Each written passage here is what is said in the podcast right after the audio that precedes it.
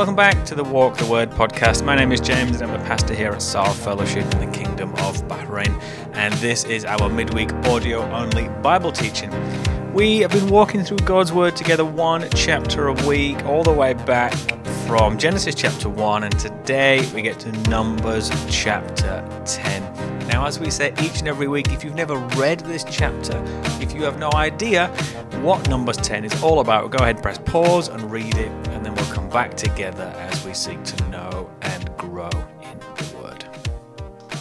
So, Numbers 10, big picture, we're talking about two main things. We're talking about these silver trumpets and God's people uh, leaving the base of Mount Sinai, where they've been camped uh, for a little while. Uh, so, first thing then, Numbers 10 begins with the Lord spoke to Moses, saying, Make two silver trumpets of hammered work, you shall make them, and you shall use them for summoning the congregation and for breaking camp. There's not really much to uh, much to comment on here, is there? They're making two silver trumpets.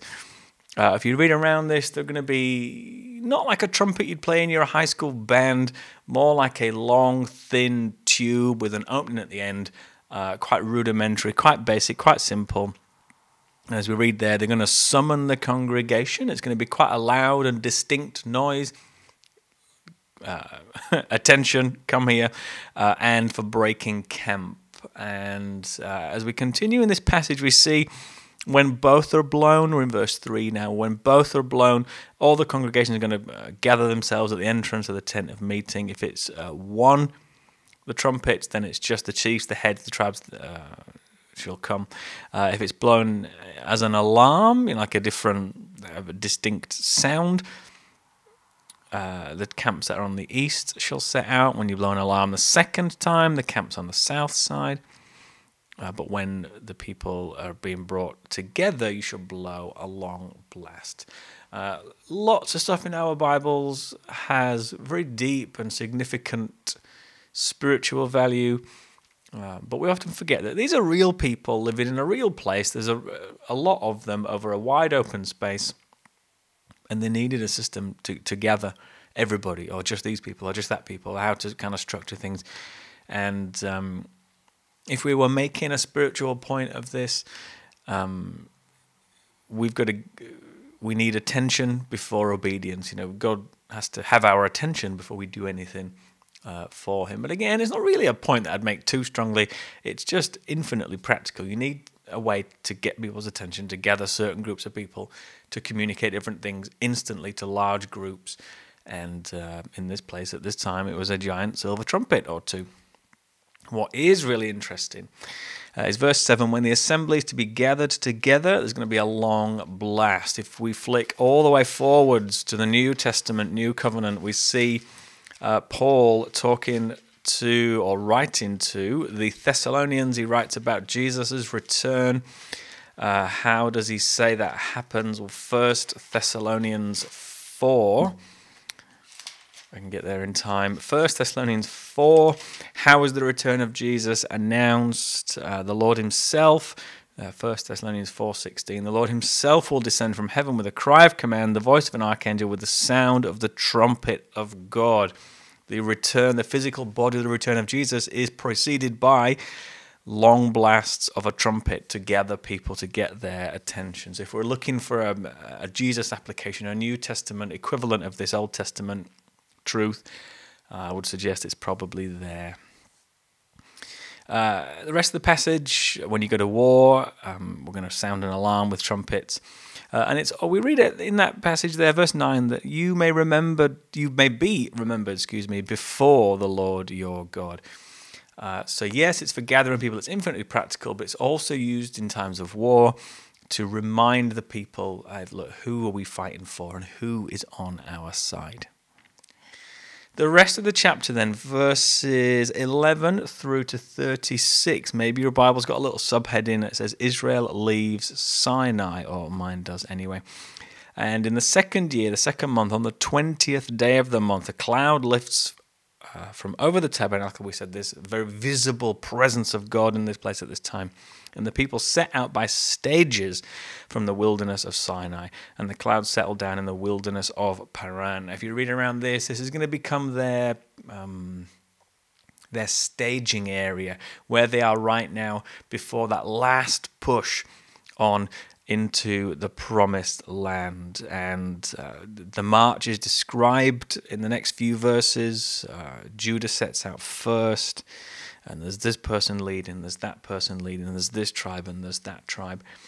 And uh, so far, lots of people have had lots of instructions on how to break down the tabernacle and when to break down the tabernacle. Uh, but as far as I'm aware, this is the first time that we're reading about it actually being broken down and transported. We've had loads of instructions about this family does this, this family does that, and then this and then that. But this is the first time we see it actually happening in verse 17. When the tabernacle was taken down, the sons of Gershon and the sons of Merari, who carried the tabernacle, set out, and the standard of the camp of Reuben set out by their companies, their company was Eliezer the son of Shedeur. And again, this goes on and on and on. We get the um, uh, who's marching and what order and what they're carrying and um, things like that.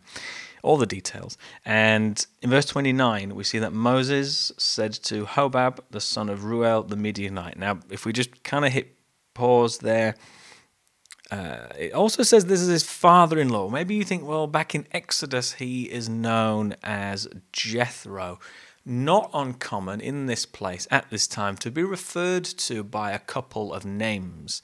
Uh, think about Paul and Saul. He has a name that suits his and fits his uh, Jewish upbringing, the, that kind of community that he moved in.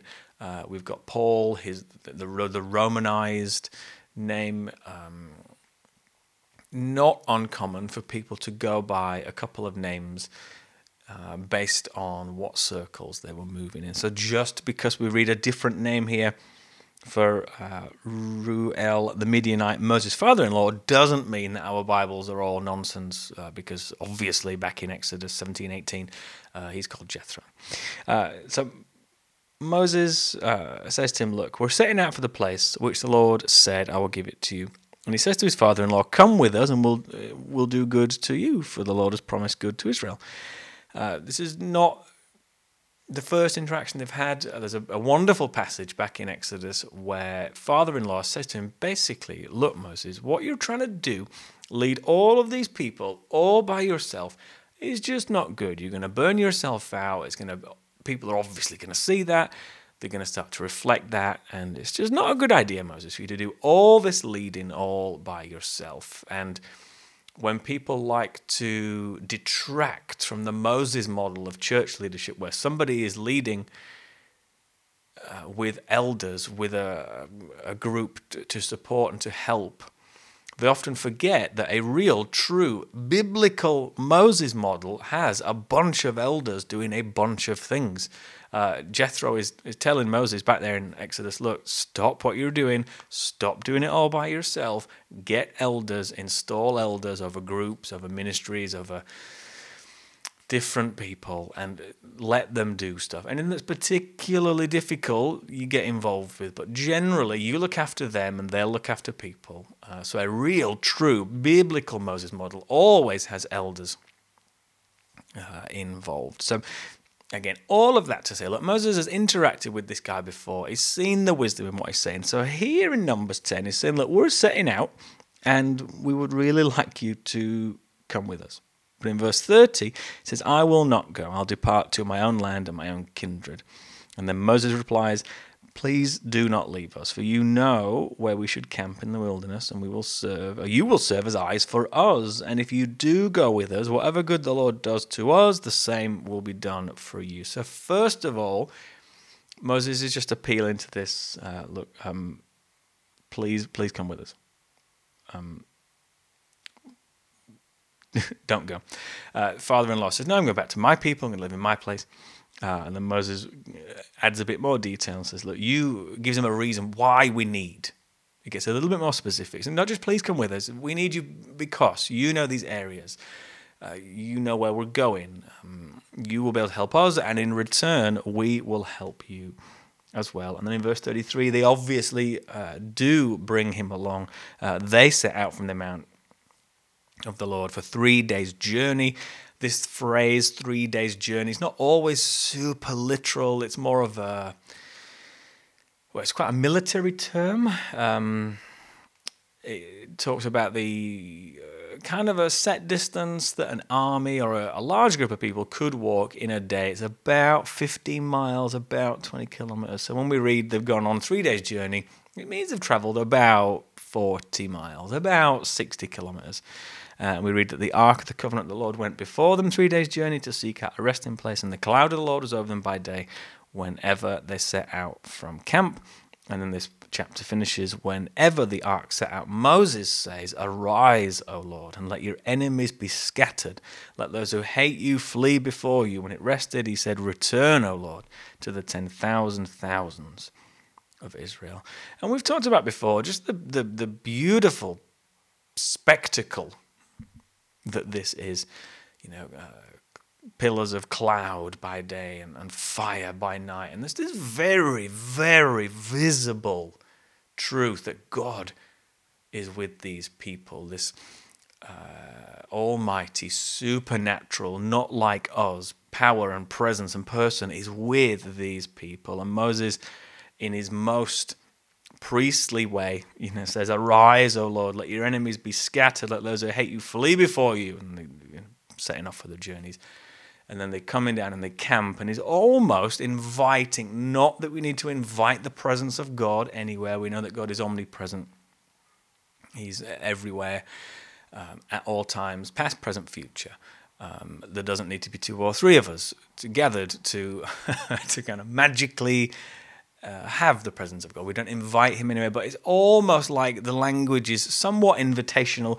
Uh, Return, O Lord, to the ten thousand thousands of Israel. And I'm sure that Moses knew uh, big truths about God, but I would suggest, for the benefit of the people, Moses is praying. God, Moses knows that God is there. It's a very visible thing. We now know God is there because Scripture tells us. But there's nothing wrong with still praying these big prayers, uh, re speaking these big truths. Return, O Lord, to the ten thousand thousands of Israel. Yes, God, we gather to worship you this morning. We know that your presence is with us. We invite you to make it more tangible. Uh, we invite it to be amplified and magnified as we're gathered here as your people. Yes, that's going to happen anyway because we know that God is with each one of us. And when we get together, that means these, we know all that stuff, but there's nothing wrong with reasserting these big, bold truths. Next week, then, Numbers chapter 11. People go the way that people always go. We're going to read about people complaining. Uh, and again, as we've just kind of referenced here, Numbers 11, uh, elders are appointed to help Moses with the leading of the. Until then, God bless.